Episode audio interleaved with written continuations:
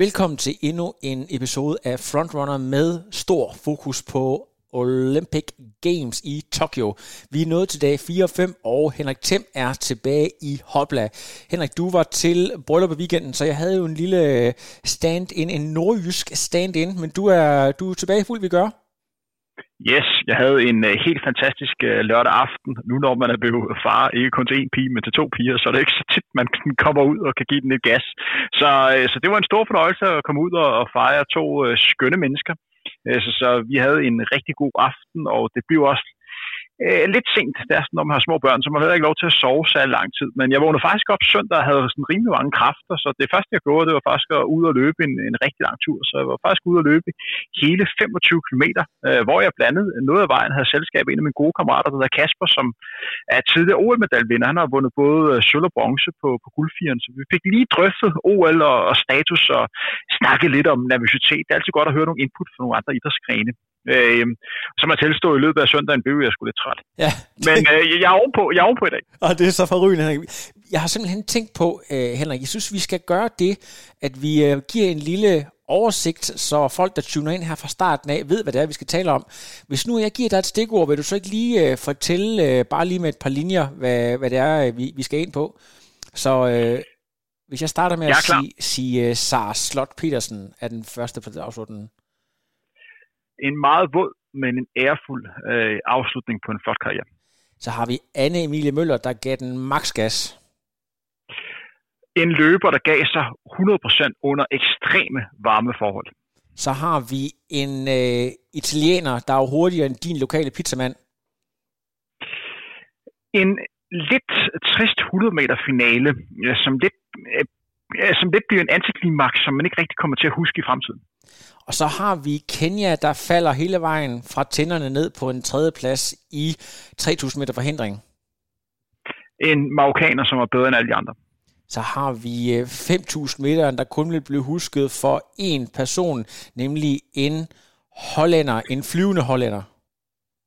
En Sifan Hassan, som får sejren foræret, fordi de andre ikke kan tage sig sammen og sætte et, et tempo øh, et højt tempo fra starten af. Og så skal vi have Henriks top 5 over Øh, ja, det må så være atletikken øh, so far. Jeg ved ikke, om du også vil have sejlsport og, og badminton med, nu det går så godt. Nej, vi holder os til, vi holder os til atletik. Vi holder os men, jeg vil sige, men jeg vil sige, jeg var helt over ringe over Victor Axel den tidligere dag det var fandme stort. Kæft, det var fedt. ja, jeg sad også og flæbede lidt, det må jeg sige. Øh, vi skal, vi skal simpelthen i, i gang med uh, vores program. Det er, der er simpelthen så mange spændende ting at, at tale om. Nu har jeg lige haft mulighed, jeg har lige været ude og besøge mine børn ude i Hjortøj, så det skal, der, det skal jo også passes, når man er sådan er, er weekendfar. Øh, så jeg har lige haft tid til at gense highlights. Det var jo en hammervåd bane, der skulle løbes på med, med Sars Slot her. Man sidder jo og tænker, hvis man har set lidt for mange øh, Hollywood-film, om det forhåbentlig ikke bliver symbolsk, det her øh, melankolsk setting. Henrik, hvad, hvad var det, du så øh, her i, øh, i Sars sidste store optræden? Jeg så en øvelse, der blev afviklet under helt forfærdelige forhold. Det regnede helt ekstremt meget, og så var banerne så skævt fordelt, at de løbere, som startede på, på yderbanerne, det vil sige øh, bane 7, 8 og 9, de startede faktisk i tørvand. Og Sarah Petersen var så heldig at starte alt yderst. Så hun stod faktisk og skulle starte ja, i, i tørvejr og kunne, uh, kunne se frem til at løbe de første 30 meter på en tør bane, og så skulle hun så til gengæld også massivt udregne. Mens dem, der startede på de inderste baner, de stod virkelig op i våde i starten. Og så kan man selvfølgelig sige, betyder det noget, når det regner? Ja, det betyder rigtig meget. Især rent mentalt er det virkelig trist at bare kunne se den der regn, der bare høvler ned. Og jeg skal også tænke på en ting, som man slet ikke har, faktisk ikke har tænkt så meget over. Der er jo ikke nogen tilskuer øh, på stadion, så man står der virkelig Øh, skal, øh, virkelig skal hæppe sig selv op for at kunne, for at kunne holde øh, fokus. Og så er der også det med, at når man skal over hækkene, øh, når man løber hækkeløb meget med at få det til at, at time med de rigtige skridt, og det kan blive, blive rigtig glat, når man skal til at springe, så det er bestemt ikke optimale forhold at løbe 400 meter hæk. Jeg synes, at Sara fik en rigtig, rigtig god start. Det virkede som om hun virkelig var CS og virkelig ville vise, at det her skulle ikke være hendes sidste løb. Så jeg troede, at hun ville, øh, jeg troede, hun ville komme i finalen. Hun så rigtig, rigtig skarp ud.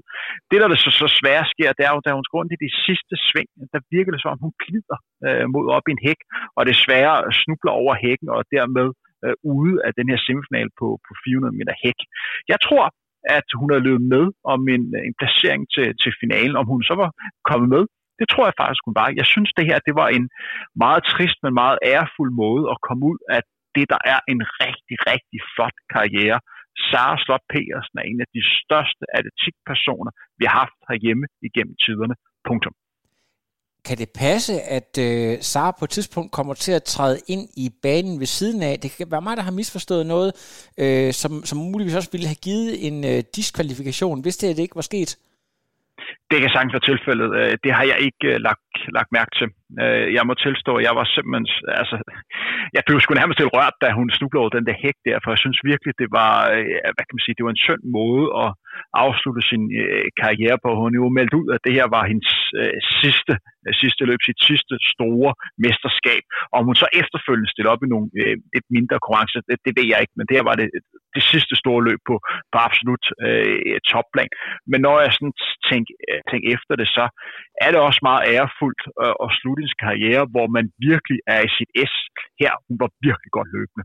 Kæft, hun så skarp ud. Så hun var, hvor hun skulle være. At det så ender på, på den måde, det er uheldigt. Men det med, som man let, at man viser, at man er lige præcis der, hvor man kunne vente. Og det må man sige med, med Sara Petersen. Hun var, hvor hun skulle være lige nu her. Fordi hun har haft en lang og flot karriere. Lad os håbe, at øh, der er nogen, der headhunter Sara til en øh, stor stilling inden for atletiksporten, så man kan få noget af hendes know-how øh, ind i sporten, så man bevarer den her viden, fordi det, øh, altså, det er jo uovertruffet. Er det 20 år eller sådan noget, hun har haft på allerhøjeste niveau nærmest? Første gang, jeg lagde mærke til, til Sara, var i 2001. På det her tidspunkt var jeg, hvad var det der, 18-19 år, og Sara 87, så hun var sådan øh, 13-14 år, og der kom hun frem på den her 400 med hækdistance og var nede og løb 61. På det tidspunkt var det en, en, en, en meget tynd ung pige, der virkelig øh, løb stærkt, og siden den dag, eller siden det år, har hun været del af den absolut top herhjemme, og i mange år har skulle tage hele det her atletik flagskib, som hedder Dansk Atletik på ryggen, og simpelthen bærer det frem. Hvis du går igennem hendes karriere, så er hendes første store højdepunkt kom i 2003, da hun vandt OL-guld ved ungdoms-OL hendes store seniorgennembrud fik hun først og fremmest, da hun satte sin første seniordanske rekord på 400 med hæk. Det gjorde hun 2007. Slog Rikke Rønholds øh, rekord ved den lejlighed. Og så 2009, der forbedrede hun rekorden igen og kvalificerede sig til VM. Efter det har hun været til rigtig mange store internationale mesterskaber. Hun har været til hele tre olympiske lege. Men det er også en karriere, som har budt på en del optur og en del øh, nedtur. Hvis man sådan skal fokusere på hvad kan man sige, nogle af de store ting, så var det især i 2015 og 2016, der var hendes store år. 2015, og det skal også lige nævne, at det er her, efter hun er blevet, efter, efter hun er blevet mor, som også er en vigtig øh, ting at nævne her. Men 2015 kommer hun tilbage og bliver nummer 4 til, til verdensmesterskabet i atletik, og 2016 er hendes helt store år, hvor hun bliver roemester, og så vinder OL sølv. Og det hører til sjældenhederne af en dansk elit øh, vinder sølvmedaljer til, til atletik. Det her var en historisk bedrift. Det var helt, helt unikt. Og så hvis man kigger på de mesterskaber, som har, har været efterfølgende, hvis man går tilbage for eksempel til 2014 til Europamesterskabet, der var også forventninger til hende, der blev hun disket ved den lejlighed. Og, og det med at, at faktisk blive udsat for en diskvalifikation er faktisk noget, som der er sket på gang i øh, karriere.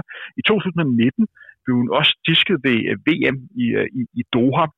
Og så vil de to sidste Øh, de to andre mesterskaber, der har hun nået til semifinalen, og det har været i 2017 og i 2018. Det var begge to mesterskaber, hvor der var sådan rimelig store forventninger til hende. Og det er der, når man møder op som OL-sølvvinder og forsvarende europamesterskab.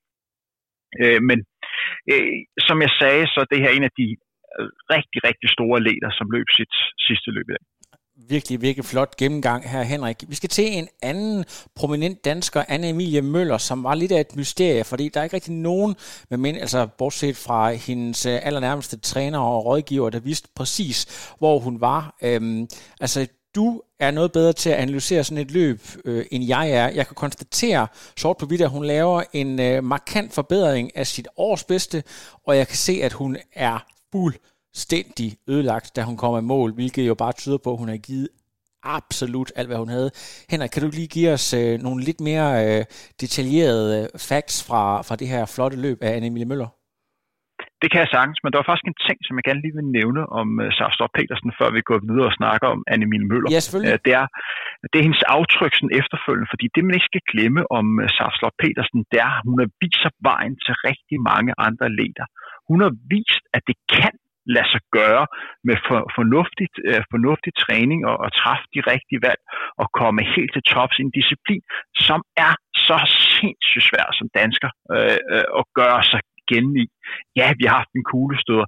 Ja, vi har haft en dansk kenianer, som har løbet, øh, som har løbet stærkt. Men her har vi en, en ærke dansker, som er vokset op i Aarhus 1900, som begyndte som børneantik, og så bare taget turen hele øh, vejen igennem, og står og finder OL-sølv og europamester.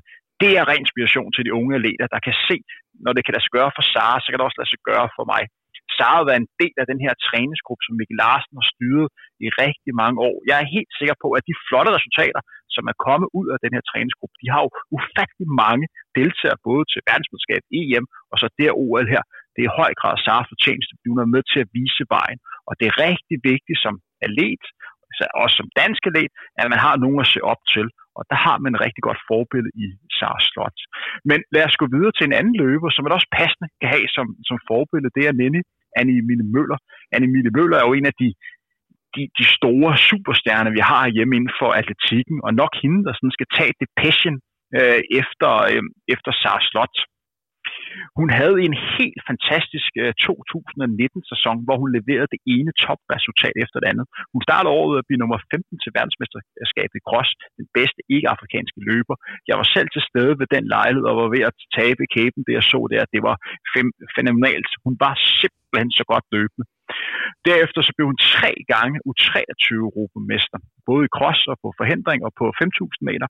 Og så løb hun så 9-13 øh, til verdensmesterskabet i Doha og var med langt fremme øh, i, i finalen og simpelthen havde en fantastisk øh, sæson. 2020 øh, øh, var uheldig, mange skader, og det har hun så taget sig med ind i 2021-sæsonen. Hun har haft lange perioder, hvor hun ikke kunne træne, og selv i den sidste afgørende periode op mod OL, var hun også udfordret af, af skader. Og hendes årsbedste, som hun stillede op med, var ikke noget, der kunne sammenlignes med det, som hun tidligere havde løbet. Det, man kunne se i løbet, det var først og fremmest, at det var rigtig, rigtig varmt. Altså, det var 38 grader, da de startede. Det er altså virkelig barske forhold at løbe 3.500 på. Men hvis der er en ting, Anne-Emilie øh, Møller kan, så er det at kæmpe. Hun leverede 100% og måske endda også 110%, øh, hvis man kan det. Hun gav alt, hvad hun havde.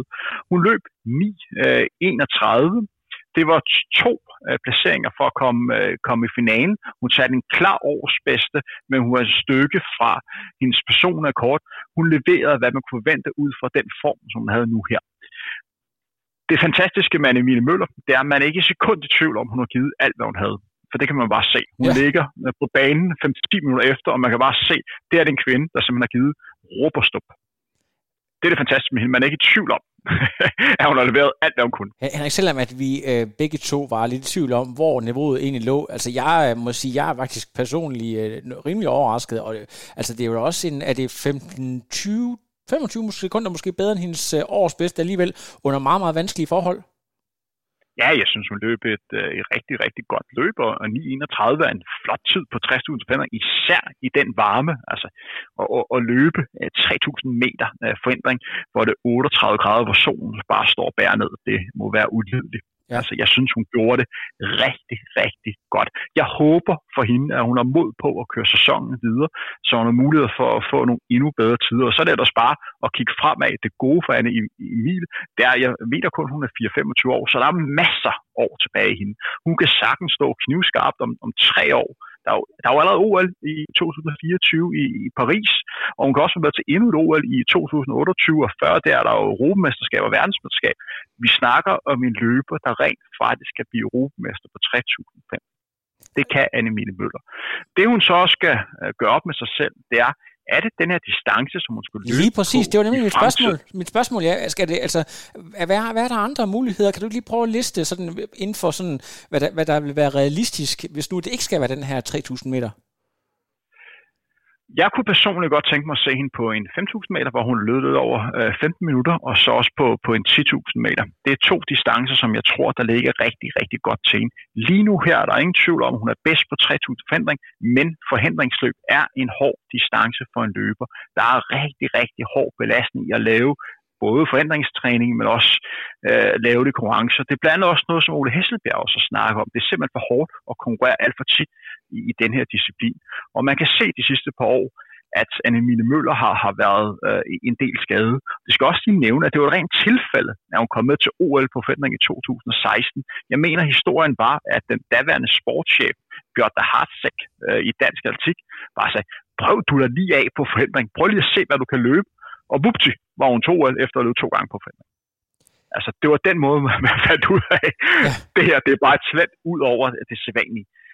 Altså, jeg ved ikke, hvad det gør, og hun skal sammen med sin træner finde ud af, hvad der er den bedste løsning for hende, og også hvad hun personligt øh, øh synes, der er godt. Hun kan blive europamester på 60.000 forandring, men jeg tror også, at hun måske kan få en rigtig god øh, placering på 5.000 eller 10.000. Hendes udfordring er selvfølgelig, når hun kommer op, så skal hun konkurrere mod blandt en løber, som vi kommer til at snakke senere om, nemlig Sifan Hassan.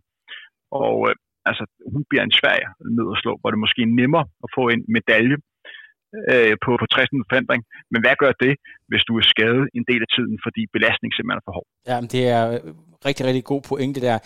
Vi skal simpelthen videre og tale om OL's kongedisciplin 100 meter, og det er jo spørgsmålet, fordi vi har jo af flere omgange kaldt det for kongedisciplin. Det er der vist bred enighed om, at 100 meter er. Men øh, Henrik Thiem, klimaks eller antiklimaks, hvad, hvad mener du? Jeg er skuffet. Ja. Altså, jeg havde, jeg, havde, jeg havde forventet mere. 100 meter er den ypperste distance øh, ved OL. Det er den distance, hvor alle, der ser, interesserer sig for sport og ser OL, de tænder for fjernsyn, for de skal øh, finde ud af, hvem er kongen på, øh, på distancen. Og hvis man lige går rækken igennem, og så ser, hvem der har vundet de sidste, øh, de sidste OL på, på kongedistancen, øh, den disciplin, som alle gerne vil se. Så hvis vi går, går tilbage 1984, Carl Lewis. 1988, uh, øh, Carl Lewis. Jeg ved godt, at Ben Johnson uh, blev disket ved den, uh, ved den lejlighed. 92, for Christie. 96, uh, Bailey fra Canada. 2000, Maurice Green. 2004, Justin Gatlin. 2008, Bolt. Uh, 2012, Usain Bolt. 2016, Usain Bolt. Uh, 2021, Jacobs fra Italien. Ja, så skal du lige forklare mig, for nu skal vi jo også virkelig holde tungen lige i munden. Jeg, jeg er bare nødt til at sige det fuldstændig, som jeg tænker. Når jeg tænker på en 100 meter sprinter, så tænker jeg på en øh, person med øh, vestafrikanske rødder, en stor, stærk, muskuløs person. Altså, det er jo simpelthen det, jeg er opdraget til at se. Jeg er jo lige præcis for den her ære, hvor øh, Carl Lewis og de her Linford Christie var de, var de store helte. Det her med, at, at, at en, øh, en person med fuldstændig europæiske gener, jeg tror simpelthen ikke, det var muligt, altså. Nej, men det er jo det fede inden for, for atletikken, at, at det kan lade sig gøre, også selvom man ikke er født der, hvor man kan argumentere for, at, at genetikken er til stede for at få de, de bedste resultater. Det er blandt andet også det, man ser på de længere løb, hvor Jacob Ingebrigtsen er ikke født i Kenya eller Etiopien, men han løber stadigvæk mega stærkt og kan måske blive olympisk mester på, på distancen, så grundlæggende synes jeg jo, det er fedt, at man får en italiensk øh, vinder. Det jeg dog synes, der er ærgerligt ved den her 100 meter, det er, at vi kan snakke om, der er nogle lidt tilfældigheder at spille, for det var rent faktisk et løb, hvor langt de fleste har mulighed for at blive olympisk mester. Ja. Jeg kunne, så det bliver et løb, hvor man husker tilbage på, at det var, ja, det var Jacobs, der vandt for, for Italien, men han vandt, fordi han tilfældigvis var den bedste lige på det pågældende tidspunkt. Men, jeg vil gerne se den ypperste champion, der virkelig, øh, der virkelig viser, jeg er konge af det her felt. Men jeg har lige et spørgsmål. Og jeg er ikke, Henrik, fordi at, øh, noget vi glemmer at nævne, det er jo, at der faktisk er en 20-start, inden at øh, det går løs. Og spørgsmålet det er, om, øh, om den, hvad kan man sige, egentlige favorit slår sig selv ud, før at det, det går løs. Altså den her 20-start, der giver en diskvalifikation. Øh, hvad, hvad tænker du om det? Nej, det, det, vil jeg ikke, øh, det vil jeg ikke mene. Altså, jeg så det her øh, 100 meter løb som en rigtig, rigtig jævn løb, hvor langt de fleste havde mulighed for, øh, for at kunne vinde. Og vi skal ja, på mange måder sammenligne lidt med verdensmesterskabet på 100 meter i 2003, hvor vi fik en, øh, en løber, der hedder Kim Collins, som var en relativ øh, gammel 100 meter løber. Jeg tror, han var sådan i slutningen af 30'erne på, på det her tidspunkt, der, øh, opvokset på en rigtig, rigtig vild ø i Stillehavet, der blev verdensmester. Det var også et rent, fuldstændig åben løb. Og han vandt, fordi han var den bedste øh, på dagen.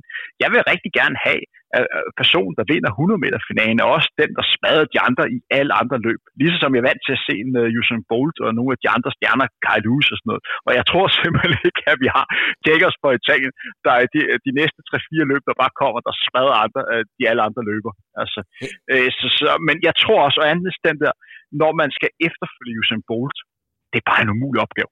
Ja, men Henrik, kan du, kan du fortælle os lidt om den her italiener, udover at øh, jeg har set, at han har haft så sin øh, sportslige opdragelse i USA, men repræsenterer Italien, fordi at, øh, jo, han er jo stor og stærk, men han er jo ikke sådan monsterhakket, som vi så Bolt og så videre. Altså, ved du lidt mere om ham, end, øh, end det man sådan lige har kunne læse på, han er så tekst-tv? Jeg har lavet lidt, uh, lidt research på ham, og så uh, lidt kigger på hans udvikling som, uh, som løber altså han, han prøvede, det første tider, man sådan rigtig havde på ham, var tilbage i 2014, hvor han løb 10.53 på, på 100 meter. Ja, det er en flot tid på, på 100 meter, men det er altså ikke en tid, du kommer til, til VM og OL med. Og så i 2016, der han så forbedret sin, sin tid til 10.23, og så i 18, så er det så 10.08, og så i, øh, i 2019, så er det så 10.03. Så begynder man at nærme sig noget, hvor det begynder at blive, blive rigtig sjovt. Den magiske grænse, det er de her 10 sekunder og der er ikke mange europæer, som har øh, løbet, og Han sætter også europæisk rekord øh, i finalen. Og så i, øh, i 2001, det vil sige i år, så løber han så 9,95. Øh, det gør han den, den 13. maj. Og så den 31. Øh, i 7. Øh, det er så indledende øh, i Tokyo. Der løber han 9,94. Øh, så i semifinalen løber han 9,84. Og så i finalen løber han 9,90. Nej, 89. Så han forbedrer sig hver eneste gang, han til start ved det her OL. Og du vil sige, sådan, når, når du kigger på hans progression, så det, du, det vil sige, det er inden for en, øh, sådan en udviklingskurve, man kan forvente. Ikke ligesom en, øh, der medierne har talt del om en, en øh, ukendt svejtisk løber, der lige pludselig øh, har gået nummer et på verdensranglisten, sådan ud af det blå. Øh, det er ikke sådan noget, der, der får folk til at øh, raise an eyebrow. Altså, det, det virker normalt, er det det, du siger?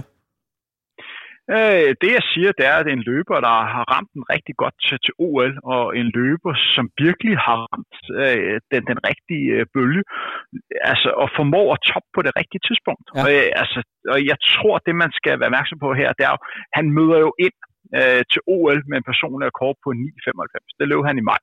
Og så starter han med indledende og tangerer den tid og løb 9,94. Og så tror jeg simpelthen, at han er i så god form og er så mentalt øh, kørende. Han tror virkelig på sig selv i semifinalen. Der kommer han så videre i, i 9-84, og så går han så ind i, i finalen øh, med den indstilling.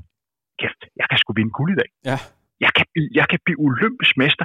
Jeg har lige set min landsmand i højdespring også blive olympisk mester, godt nok sammen med en anden, og vinde øh, VM-guld.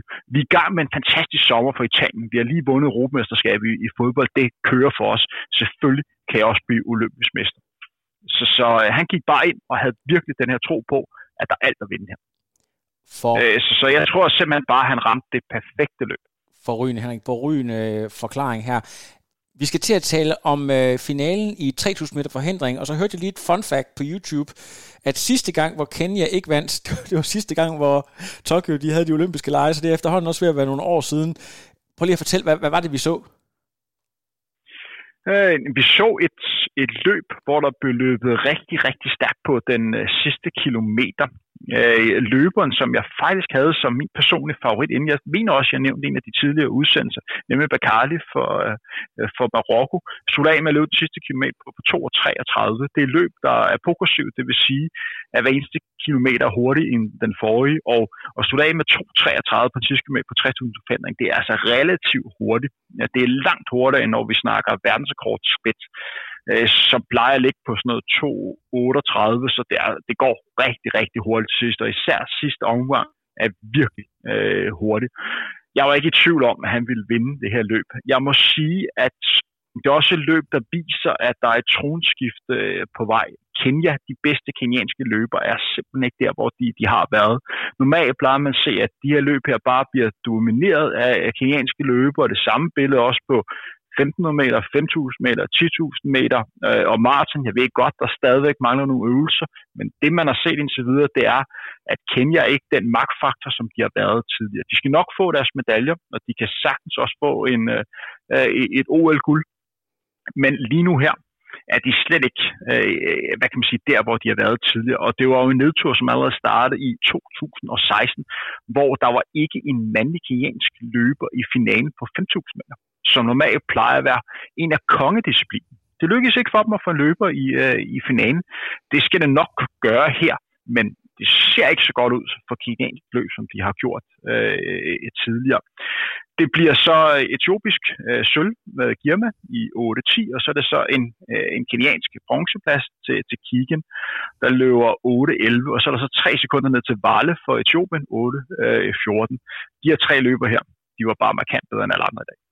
Synes du, at det er sådan en finale, man vil huske for eftertiden, eller øh, hvad tænker du om det? Altså, jeg kunne også godt se, at Bacardi der, han, øh, han der, altså, der var i, der var i, han var fuldstændig suveræn, men, men er det sådan en, man, man husker?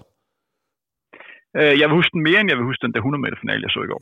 Okay. Øh, altså, det er simpelthen fordi, at den, øh, altså, den store stjerne på distancen vinder. Ja. Øh, og, og Bacardi, er nok den bedste 3000 vi har øh, lige i øjeblikket. Så øh, det er fortjent, øh, at han vandt, så jeg synes, han, han løb rigtig godt. Han viste, at han var en champ. Altså igen, slutte af med at løbe sidste kilometer på 2.33. Det er omkring, sådan, øh, hvad er det? Det er sådan noget 3-24 km i timen. Det kan godt være, at jeg lige er en fra, men, men det er omkring. Og så med hække på øh, og en vandegrav. Det er flot. Ja. Det er rigtig, rigtig flot. Henrik, nu skal vi til at tale om noget, jeg har glædet mig helt vildt meget til, fordi det er altså spektakulært. Det er måske den det, altså hende, der ender med at blive den allerstørste stjerne øh, inden for atletikken ved, øh, ved det her OL. Sifan Hassan, det, altså den magtdemonstration, hun laver, skal jo ses i relief af, at hun også er til start tidligere på dagen. 12 timer tidligere, der løber hun 1500 meter, og det er sådan øh, et klip, der har gået nærmest viralt, hvor hun styrter. Men nu vil jeg ikke forklare mere. Den, nu kaster jeg bolden over til dig. Hvad, hvad er det for et vanvittigt kvindemenneske? Nej, hun er, hun er bindegal. Altså, jeg tror kun, at man lige har set start på det, man må se den, den kommende uge. Det vi så i dag, det var helt ekstraordinært. Jeg sad og så indledende på 1500 i morges, da jeg, da jeg vågnede, og jeg var ved at tabe underkæben, da jeg så hende hente et helt felt, efter hun var sat af, da der manglede 300 meter, fordi hun styrtede sammen med en anden løber. Hun var jo langt efter, men hun kom op, og så sætter hun bare den vildeste spurt og henter den ene løber efter den anden, og så stadigvæk kan hun med overskud på de sidste 70-80 meter løbe forbi de andre løber og slut i en så god tid som 4.05, tager betragtning af, at de nærmest joggede de første øh, 1.100 meter. Så jeg godt se, det er altså en løber, der har et helt ekstraordinært øh, niveau øh, i dag. At det mindede mig lidt om, kan du huske de der bip-bip-spil, man havde på et tidspunkt, hvor man kunne, øh, kunne trykke på sådan en, øh, sådan en figur, og så kunne man få sådan en kvinde eller mand til at løbe rigtig, rigtig hurtigt. Ja, lige præcis. Det mindede om, det mindede om en, der sad der med Sifan Hassan, for de der ben der, de kører bare sådan... Det, det var helt øh, benegalt. Så til gengæld til, til finalen på 5.000 meter. Jeg havde så forventet, at øh, de her e-, etiopiske og kenianske løber ville gå frem og sætte et tempo og udfordre hende. Virkelig, øh, virkelig prøve at sætte højt tempo, fordi vi snakker om en løber, som møder op. Det må koste lidt at løbe så stærkt på sidste omgang. Det må koste at varme op, løbe 15 meter, øh, skulle, øh, skulle jogge af, og så gøre sig klar til endnu et løb. Og vi skal også gøre opmærksom på, at da hun varmede op, der var hun også udsat for den der mega regn, som man så, da, da, da Sara øh, løb. Men der er ikke nogen i det her felt, der vælger at sætte tempo på. Ja, de ligger og løber 3.00, men altså, det er jo rent joggetempo øh, for, for Sifan Hassan. Så det her løb, det udvikler sig perfekt for Sifan Hassan, fordi den har manglet 400 meter, så ligger der en gruppe, som øh, består af en tyrker, øh, tre kenianer, og så øh, tre etioper, og så Sifan Hassan. Øh, og, og de andre er chanceløse på den sidste omgang. De har ikke en chance. Hun løber 57 på sidste omgang, men hvis hun skulle løbe hurtigere, så kunne hun også det. Det så simpelthen så imponerende ud. Og øh, hun vinder med to sekunder til Obiri for, for Kenya, og øh, som også, altså hun vinder i 14.36, siger man har sådan Obiri løber 14.38, så er det Segai fra Etiopien, der løber også 14.38. både Obiri og, og Segai har begge to en kapacitet til, at hvis de arbejder sammen, så kunne de ligge og løbe tider på 14.10, 14.15, som er et tempo, som vil udfordre Sifan Hassan med, med trætte ben, men det gjorde de ikke overhovedet. De forærede hende medaljen. Jeg sad jo og så det her klip, og jeg tror, at speakeren der øh, nævnte, at det mindede lidt om øh, legenden Sebastian Coe i øh, hans velmarksdage. På de sidste 200-300 meter laver et, et kæmpe search, så kommer øh, nummer to øh, en lille smule tættere på, og så laver hun bare et search mere, hvor man tænker, at det er simpelthen ikke muligt, at, at hun kan gå fra, du ved, allerede være oppe i topfart til simpelthen at sætte øh, sådan nærmest en jetmotor på, og så bare, altså, du ved, bare trække fra. Altså det er som om, at hun bare altid har et gear mere. Det ser fuldstændig vanvittigt ud. Nej, det er, det er bindegalt. Må jeg lige komme med nogle, øh, nogle fakta på hende? Det må du Bare lige for at illustrere, hvor, hvor vild hun er. Det er en løber, som før i dag har vundet øh, tre verdensmesterskaber. Øh, to udendørs, en indendørs. Hun har to europamesterskaber. Hvor mange europakorter tror du, hun har? Åh, oh, det ved jeg ikke. Det er okay. et trick-spørgsmål. Det ved jeg ikke. Et par stykker? 10 europakorter. Okay, ja, okay. 10 europarekorder. Hvis jeg lige gennemgår nogle af hendes personrekorder, altså hun er 1,56 på 800 meter, hun har løbet 3,51 på, på 1500 meter, så har hun løbet 4,12 på mile, som også er verdensrekord, så har hun løbet 8,18 på, på 3000 meter. En af de bedste tider, der nogensinde har løbet på 3000 meter. Der er kun nogle kinesere, som tilfældigvis løb sindssygt stærkt nogle dage i 1993 ved et lokalt stævne i Kina. Øh, ellers har hun løbet 14.22 på, øh, på 5000 meter, 29.06 på 10.000 meter, også en habil tid der. Og så har hun sørme også verdensrekorden på en timeløb, hvor hun løb 2 km 903 meter, og så har hun sørme også løbet halvmarathon på 1.05.15, som hun gjorde i København øh, ved Copenhagen Half. Jeg var selv til stede, øh, og det er også Europakort. Jeg husker tydeligt, hvordan hun lammetede en dansk ol altså på maraton på den sidste kilometer. Oh. Au, au, au. Altså, jeg, jeg tænker, du ved, når man, det der med, at man taler om sådan om, øh, om store personligheder, Kipchoge, sportslige, er der jo slet ikke noget at komme efter, men man kan sådan, det der med, hvor, hvor meget øh, af hans personlighed skinner igennem. Hvad ved man egentlig om Sifan Hassan? Er hun sådan den store YouTube-stjerne, der, der kommer med store filosofiske betragtninger, eller er hun sådan en, øh, en performer-maskine, som, som bare har en side, og, den, og hendes sådan private side ser man aldrig rigtigt? Det billede, som jeg har af Sifan Hassan, det er jo en løber, som stiller op for, øh, for Holland, men er født i Etiopien. Det var en løber, som kom ind på den europæiske scene i 2013, 2014, 2015, hvor at man hurtigt kunne se, at her var et talent ud over det sædvanlige. Men de historier, som hørte i, i atletikmødet, var, at det var ikke en, en løber, som, som tog det sådan særligt seriøst og trænede særlig meget. Og så tog hun et valg at tage til USA og blive en del af den her Alberto Salazar træningsgruppe, hvor blandt andet Gail Rupp og Mo Farah var med. Og det var der, hun virkelig fik gang i sin, øh, sin udvikling og virkelig har rykket sig øh, helt ekstremt. Det der så også skete, og det var i forbindelse med verdensmesterskabet i 2019, der blev hendes træner, Alberto Salazar, suspenderet for at overtræde nogle regler og fået fire års karantæne. Men selvom hendes træner blev udelukket, så formår hun stadig ikke at blive verdensmester på 1500 meter og 10.000 meter øh, ved samme mesterskab, som er unik. Og nu er altså i gang med at, at lave en trippel, en helt unik trippel, og måske kan være den første atlet nogensinde, der både vinder 1500 meter, 5.000 meter og 10.000 meter. Og jeg sad for sjovt og joke med en kammerat i dag, at det lige før hun også kunne have vundet maraton, hvis det var det, hun ønskede. Ja, altså, hun er hun er helt vild. Men hvordan hun er som, øh, er som person, og hvordan ellers, øh, jeg ved det ikke. Altså, det er ikke en person, som jeg har et billede af, der, er, øh, der viser sit liv øh, meget offentligt offentlig frem. Jeg tror på den måde, hun holder sig lidt hen, og så lidt lader resultaterne øh, tælle. Så øh, hvis vi snakker om det der øh, White House på, i forhold til, til Van Hassan, øh, jeg tror faktisk, jeg vil sige, at hun har det, fordi hun virkelig leverer, og virkelig giver os de øjeblikke, som vi husker tilbage på. Henrik, tror du, at øh, Sifan Hassan, hun bliver det her OL's Phelps, forstået på den måde, sådan en rigtig medaljesluger, der øh, har kufferten fyldt med guld, når hun øh, tager tilbage efter OL? Hun kan meget vel vinde øh, tre gange øh, guld. Øh, jeg, Jeg tror, hun kommer til at vinde øh, 10.000 meter. Jeg kan ikke forestille, at hun bliver slået. Jeg er lidt mere usikker på, på 1.500 meter, øh, fordi der er konkurrencen også rigtig, rigtig hård. Der er en Kip Yegon øh, fra Kenya, som også løber sindssygt hurtigt. Jeg tror heller ikke helt, man skal afskrive nogle af de øh, etiopiske løber her, øh, eller en løber for eksempel som, som Laura Myre øh, fra, for Storbritannien. Der er jeg sådan lidt mere usikker. Øh, så mit bud her er øh, to gange guld og en sølv. Nu skal vi simpelthen til afslutningen, men den bliver ikke kedelig. Du er jo lidt øh, podcastens svar på Jørgen Let. Forstået på den måde, ikke noget med, at øh, du er glad for meget unge piger fra... Øh, over fra, fra Haiti, men fordi at du har et ganske særligt blik for æstetikken.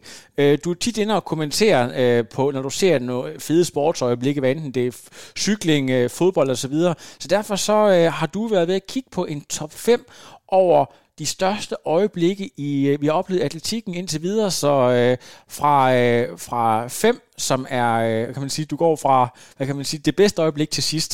Øh, så hvis du starter på, på femmeren, Henrik, take us away.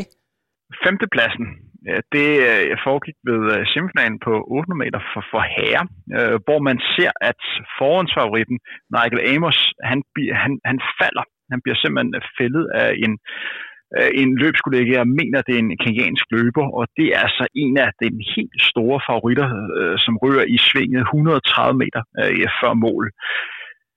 Man kan forvente, at en løber, som får ødelagt sin drøm om at blive olympisk mester, måske er en lille smule ærgerlig, og måske er en lille smule bitter.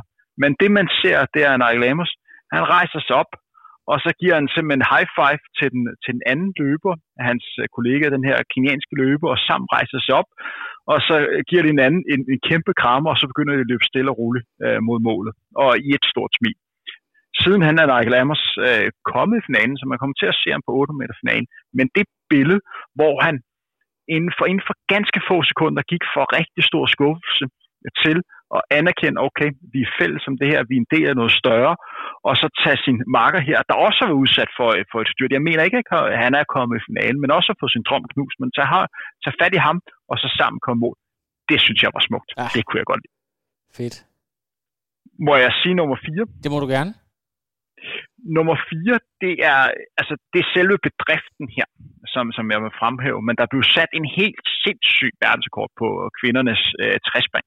Og jeg har simpelthen set det smukkeste billede af den her kvinde, Rogres for Venezuela, da hun sprang de her 15 meter og 67, som var så helt vanvittigt, at man kan springe det. Øh, men simpelthen et billede, hvor hun nærmest ligger sådan flere meter over luften. Jeg kan lige smide det ind også på Facebook. Det ligger på min, øh, på min egen lige nu her. Det er fuldstændig sindssygt taget, og det er bare så gigalangt. Og så efterfølgende, så satte hun nærmest også verdenskort på 100 meter løb, da hun sådan øh, jublede. Altså, det var simpelthen så smukt at se i det her sidste spring, hvor hun allerede var olympisk mester, så det skal være på min liste som på en fjerdeplads. Ja, en det var simpelthen smukt. Kvindelig pendant til Jonathan Edwards, det var fra, fra vores ungdom, dengang han øh, brillerede. og, øh, og så skal vi jo til, øh, til dit, øh, tredje, dit bud på en tredjeplads. Det er faktisk en, øh, en kvinde, som vi har snakket om i, i dag, og det er Sara Slot.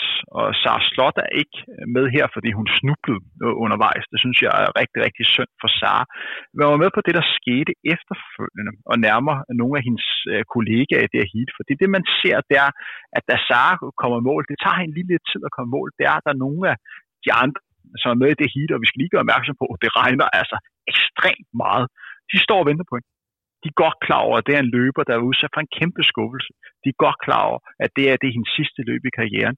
Men de står og tager imod hende, og igen giver hende ordentlig grammer, lige tager sig af hende, og lige, øh, lige får snakket tingene igennem. Det har det ikke behøvet, men det gjorde det. Ja, fedt. Fantastisk. Så nu er, jeg, nu er jeg så spændt på, hvad andenpladsen er.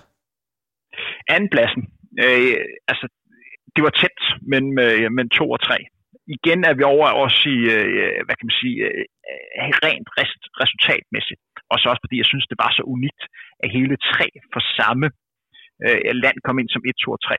Men kvindernes 100 meter. Altså øh, Elaine Thompson, der løber 10-61, og man får øh, 3 fra Jamaica, som bliver 1, 2 og 3. Altså, det er en 100 meter, man vil huske. Ja. Det er en 100 meter, hvor man tænker tilbage på, det er det var fedt. Det var det, jeg også gerne ville have på herrenes løb. Det behøves ikke nødvendigvis at være øh, tre gange øh, for Jamaica, men det var bare fedt. Ja, og det er også en, en kvinde, der formår at, at fejre en guldmedalje, må man sige. ja, det er fa- fantastisk jubelscene, og så hendes hår, mand, det er bare konge. Altså, ja. det ser fedt ud. Ja, lige præcis. Det er fuldstændig ret i. Det er sådan en fryd for, øh, for både sjæl og øh, øje, kan man sige. Førstepladsen, Henrik. Øh, nu må du ikke... Øh, nu, nu, nu, nu kan vi næsten ikke vente længere. Nej, men øh, der var en begivenhed. Fordi sandheden var, at øh, i løbet af, af søndagen, så øh, som sagt, jeg har været til bryllup. Jeg har ikke på sove særlig meget. Og øh, jeg skal også lige have en øh, udsendelse ud, som, øh, altså, du optager sammen med David. Og jeg er ude og løbe den her øh, lange tur. Jeg har også lige nogle børn, jeg lige skulle tage mig af. Men jeg havde lige et tidspunkt, hvor jeg lige kunne give lidt ned. Og så er jeg sådan faktisk tændt for atletik, som jeg kunne se det. Så øh, lykkedes det mig, så præsterede jeg sådan at falde i søvn. Men jeg vågnede op igen.